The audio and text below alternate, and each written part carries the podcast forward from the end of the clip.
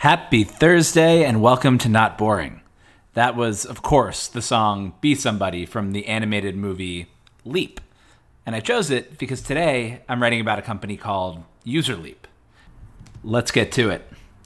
UserLeap, differentiating insights. If you've made it to the bottom of these essays over the past few weeks, you've probably noticed something new. I have something in there that says, how did you like this week's Not Boring? Your feedback helps make this great. And there are five options: loved, great, good, meh, bad. That's a microsurvey I set up in 5 minutes working with today's sponsor, UserLeap. UserLeap, which is backed by Excel and First Round, helps product teams continuously discover customer needs and evaluate the user experience via short, highly targeted surveys, or microsurveys, displayed contextually within the product. The magic of UserLeap is that it quantifies qualitative feedback by collecting rich written responses in real time and using machine learning to analyze and categorize the responses to pull out themes. An example would help, and I'm an open book, so I'll share what you've told me. And in the original posts at notboring.co, you're going to see a bunch of these graphics, but I'll walk you through. 58% loved, 26% great, 8% good, 5% meh, and 3% terrible, please never do this again, bad. Now, I'm proud that 92% of responses are good and above, and it's awesome to see that people generally love these sponsored deep dives, but the point of continuous research is to adjust and to improve in real time. To wit, the most common negative feedback is that sponsored posts feel like ads with no analysis. Ouch. That's only 4 people out of the 631 responses you've left, but UserLeap recommends that I take action. So let's do it. So this is going to be a meta post. I'm using today's sponsor's product to make my sponsored deep dives even better. I'm taking your input to heart and beefing up the analysis in this one. UserLeap is working already. To that end, today, we're going to cover the need for speed, the modern PM tech stack versus user research tools, meet UserLeap, building moats in a competitive market, and UserLeap's vision, the 2 KPIs. Now, UserLeap is free for up to 10,000 monthly tracked users, and more on why later. And if you or your company builds something online, you should go sign up for it now. And there's a link in the post at notboring.co. The need for speed. UserLeap founder and CEO Ryan Glasgow joined his first startup as a founding PM in college. The company, ExtraBucks, was acquired by Ebates in 2010. But that's not the important part of the story. The important part is that to build a relatively straightforward company, Ryan and team had to set up their own servers, build out their own infrastructure, run their own PHP. And that was a familiar experience for anyone starting a company a decade ago, or even 5 years ago. It will always be difficult to start, run, and grow a company, but just a few years ago, it was hard to just start one. Today, starting a company is much, much easier, because many of the startups launched over the past couple of decades were built specifically to make starting and scaling companies easier. Just last night, Lattice CEO and UserLeap investor Jack Altman tweeted, "I'm pretty sure this is the best time to start a startup there's ever been. I don't think more things have ever been in a founder's favor." This is an ever-present theme and Not Boring, so excuse me while I do the Ben Thompson self-referential thing for a minute. Just this Monday, Ben Rollert and I wrote about a wave of no-code and low-code startups inspired by Excel that, quote, aim to create powerful, general-purpose, highly flexible software targeted at a broad audience, including non-technical users. With the rise of inspired by Excel products, the universe of people who can create software products ballooned from the 25 million or so software developers in the world to everyone with a computer. 2 weeks ago, in Power to the Person, I wrote about the idea that, quote, thanks to new tools and technologies, we're nearing the point at which the costs of carrying out a transaction through the market are getting so low that firms are less necessary. More powerful tools means that one person is able to build a bigger business than multi-thousand-person companies could a few decades ago. One of the reasons for that is the explosion of API-first companies, about which I wrote, when a company chooses to plug in a third-party API, it's essentially deciding to hire that entire company to handle a whole function within its business. Imagine copying in some code and getting the Collison brothers to run your finance team. These developments are incredibly exciting. AWS, Google Cloud, Netlify, Stripe, and hundreds of other companies mean that people and companies are able to focus on doing the things that they do best without having to worry about all the slow and painful work of setting up servers, building their own authentication and security from scratch, figuring out how to accept payments, or doing many of the things that each individual startup had to do just to get off the ground not so long ago. As a result, the cost of starting a startup has come down dramatically over the past few decades, and particularly over this past one. More entrepreneurship is a great thing for the world, but it also presents a challenge, which I summarized in Shopify and the hard thing about easy things. Here's the hard thing about easy things. If everyone can do something, there's no advantage to doing it, but you still have to do it anyway just to keep up. The lower something's cost, the more demand for it. As building products and starting companies got cheaper, more and more people started doing it.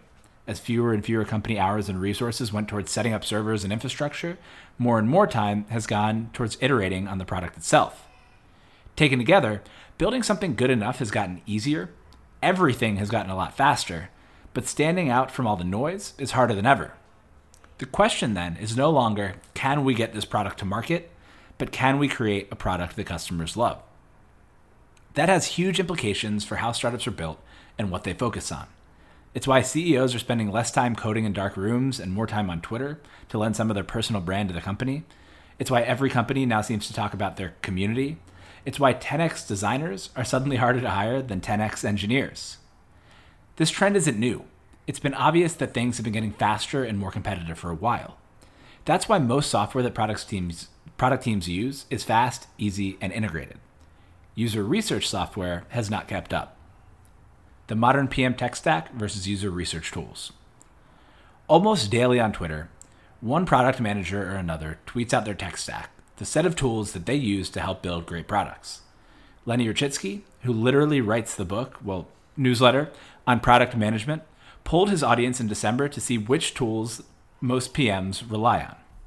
And you can see the tweet in the post. The top 10 are Slack, Jira, Notion, Figma, Google Docs, Miro, Confluence, Google Sheets, Trello, and Product Board.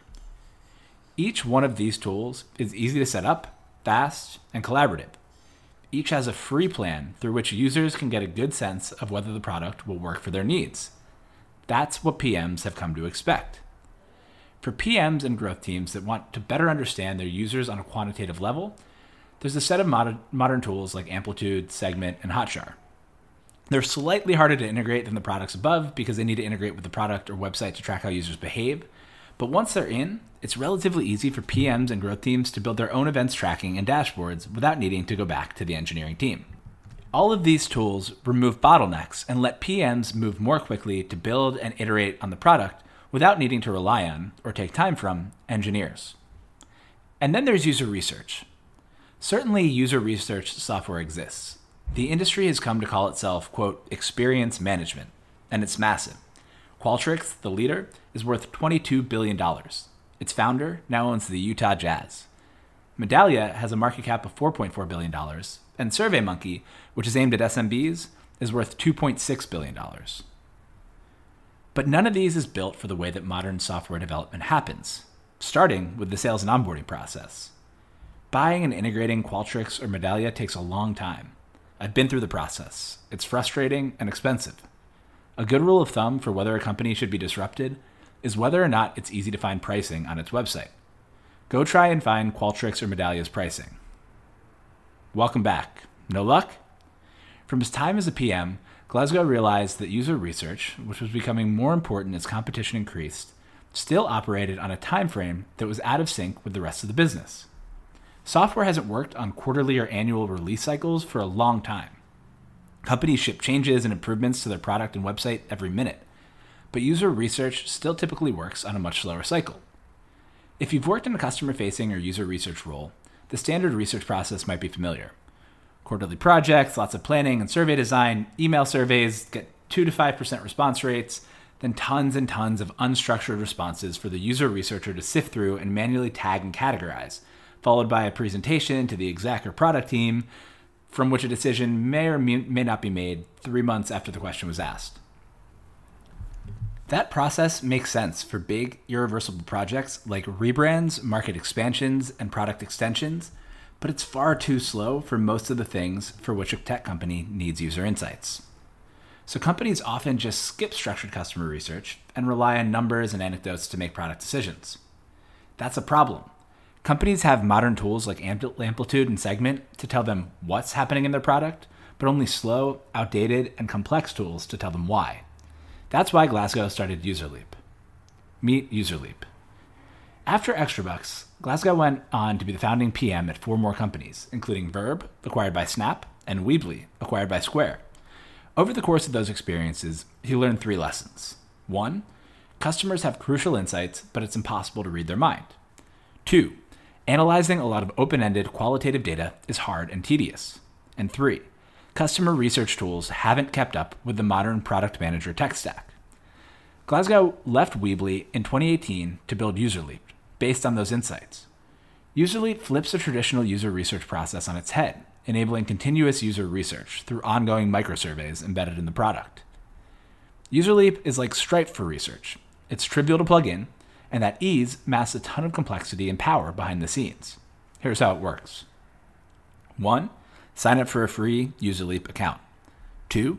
Drop in a couple lines of code. 3.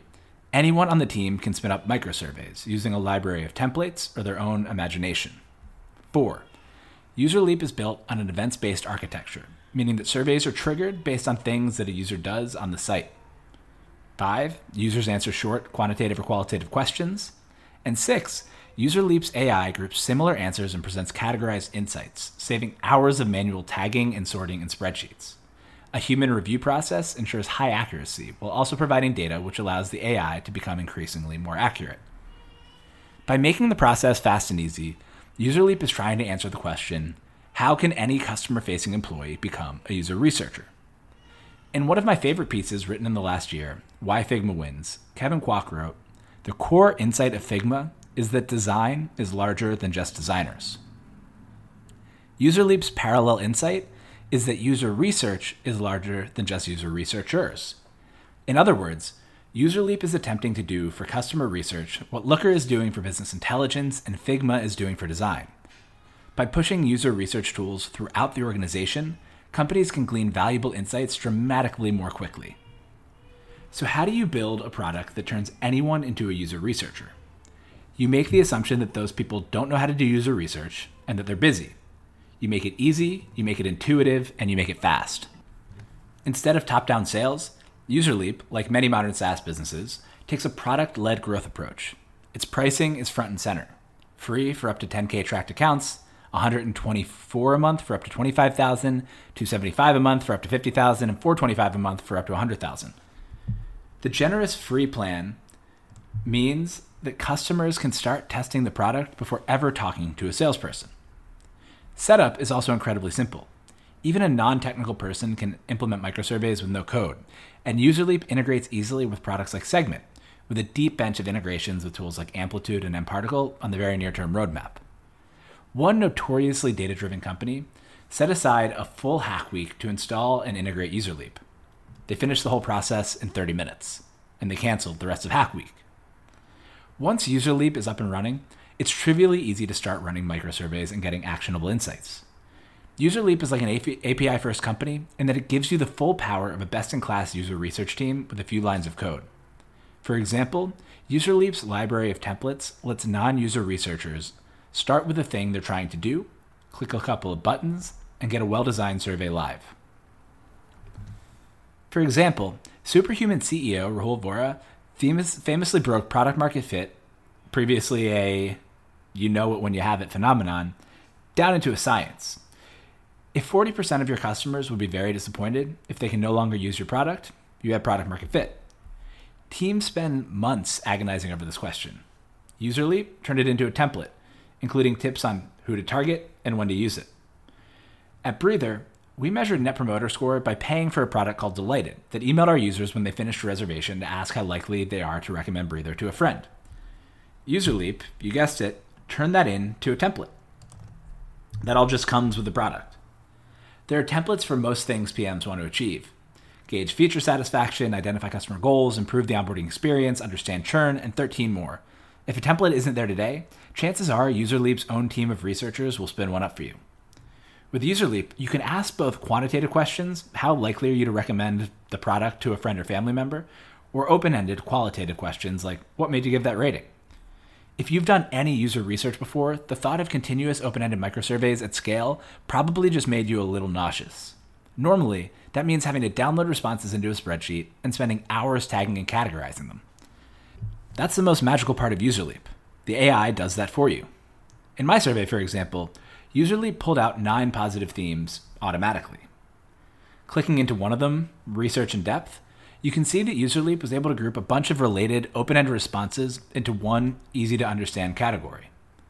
It would have taken me hours to do that by myself. Frankly, I probably wouldn't have done it. And that's just for my small response pool. Some of the fastest-growing companies in the world, and Lenny, use UserLeap to collect millions of responses from customers. Katabuk, the fastest-growing Indian startup, collects over 500,000 responses each month via UserLeap, 10 to 15% of which are open-ended text. Before UserLeap, pulling insights from all that text would have required hiring teams of people to manually tag and categorize responses, or using word clouds to quickly see the words people mention most and try to divine what that means. Instead, UserLeap's AI matches and groups words and concepts that mean the same thing, pulling out real actionable insights. Customers seem to like it.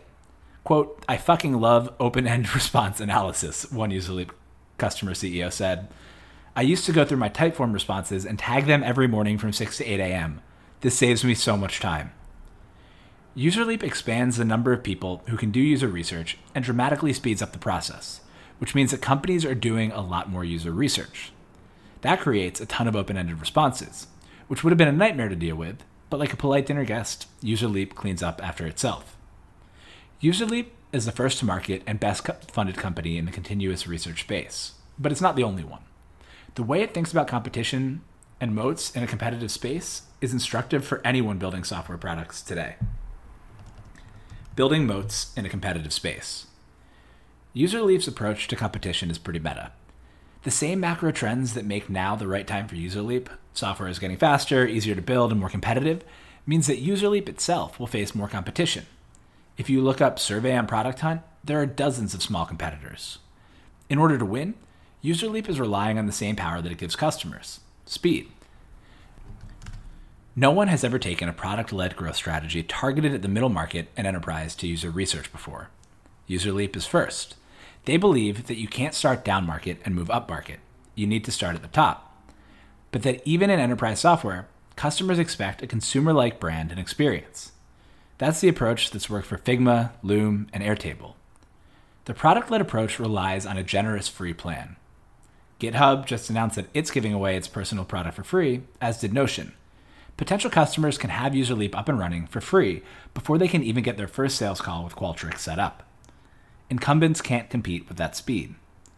Meanwhile, since UserLeap makes its money upmarket, giving away its basic plan for free means that new entrants targeted at SMBs would have to be willing to bleed money for years in an attempt to win those customers' business versus UserLeap. Product-led growth targeted upmarket requires doing 2 hard things at once, making the product fast and smooth, and making it robust enough for enterprises. To that end, UserLeap has raised $20 million from top venture capitalists including Accel, First Round, Elad Gil, and Figma's Dylan Field in order to build out a robust product. They've barely spent money on marketing until now, choosing to focus on getting the infrastructure ready for scale. UserLeap is doing a ton of work on scale-level infrastructure. The company's VP of engineering scaled Uber's real-time marketplace logistics platform from 3 to 300 cities around the world. Just this week, an engineer joined from SpaceX. The event-based attribution system they built, which none of the incumbents offer and would have to start over to build, took a significant amount of time and talent. It's paying off. In December alone, UserLeap handled more than 10 billion API interactions. As more companies use UserLeap, it gets smarter and its lead extends. It has dozens of neural network models running and has already logged nearly 10 million responses on top of a strong machine learning infrastructure, with humans in the loop to train the data. Glasgow likens it to driving a car. He said, "If you want to win the self-driving race, it's all about the miles driven with the right sensors, collecting the right data. If your neighbor drives the same car as you, it gets to know your neighborhood, where the potholes are, where the stop signs are." Similarly, the words and phrases customers use are similar within industries, so we're getting smarter at organizing the responses and delivering insights for each industry. Incumbents, in this analogy, are like GM and Ford. They've logged a ton of miles, but without the right structure or sensors in place to collect the data, they're going to struggle to catch up with Tesla. As UserLeap gets smarter, its customers do too. What gets measured gets managed. By making it easier to measure and understand customers, Glasgow hopes to expand what companies optimize for. UserLeap's vision, the two KPIs. UserLeap's vision is for a world in which companies have two sets of KPIs, one North Star for the business side and one North Star for customers. The companies that will win are the ones that best align the two. Remember how hard it was to cancel those cleaning startups like HomeJoy and Handy? Those companies optimized for a business KPI, reduced churn, at the expense of customer happiness. Over time, the latter catches up to the former. Amazon, on the other hand, famously gave up short-term profits for years by focusing relentlessly on giving customers the lowest possible price. That bet has paid off. UserLeap believes that by understanding how a customer feels about your product in real time and how that changes with each change you make, they can shrink the gap between business goals and customer happiness. To do that, they're expanding the market of who can become a user researcher and giving people responsible for business KPIs the ability to collect customer insights as they iterate and build.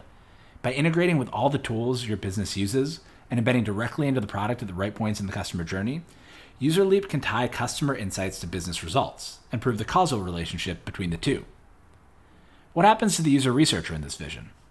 As with designers and companies that use Figma and data scientists and companies that use Looker, user researchers at companies that use UserLeap are freed up to stop spending time sorting through open-ended text responses. They can spend more time on bigger, less reversible decisions that require the full arsenal of skills they bring to bear, like new products, new markets, and brand positioning. UserLeap's vision is one that resonates with me, one in which the power shifts from the company to the customer.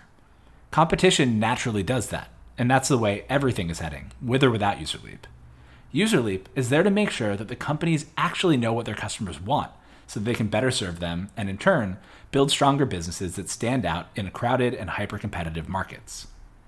If your business is built on software and has customers, get started with UserLeap for free at the link in the post at notboring.co.